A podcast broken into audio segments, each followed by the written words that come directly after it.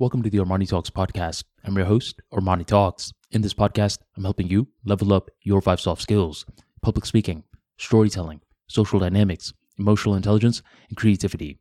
Five soft skills for you to change your life forever, skyrocket your confidence along the way. In today's episode, we're entering the world of creativity, and we're going to be talking about the innovator's dilemma. If you're reading any autobiographies about the entrepreneurs within our generation that's made an impact, whether it be Steve Jobs, whether it be Jeff Bezos, Bill Gates, and such, a lot of them, they're going to be bringing up this one particular book that influenced their thinking. It's known as The Innovator's Dilemma. And the power of this book is that it codifies what it's like to innovate something.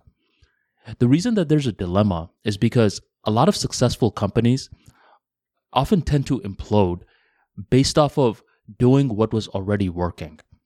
So, for example, imagine that you have a product that's working very well, right? Uh, there's a market demand for it, you're making pretty good margins, and you're thinking about different ways that this product can be uh, improved. So, what are you going to do? You're going to continue to improve it. You're going to make little tweaks here and there, uh, trying to make it even better so the market can love it even more.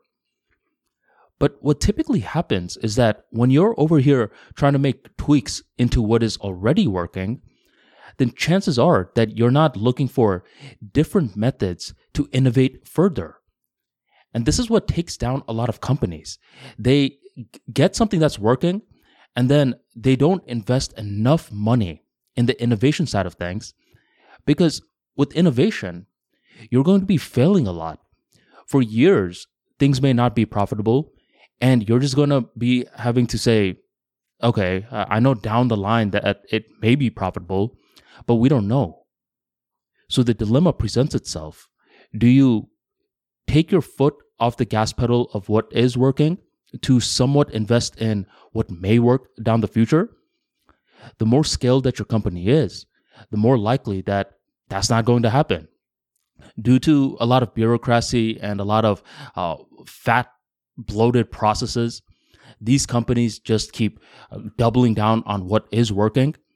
And then suddenly, what happens is that a tiny startup that has been investing in the innovation side of things comes out of nowhere and changes how things work.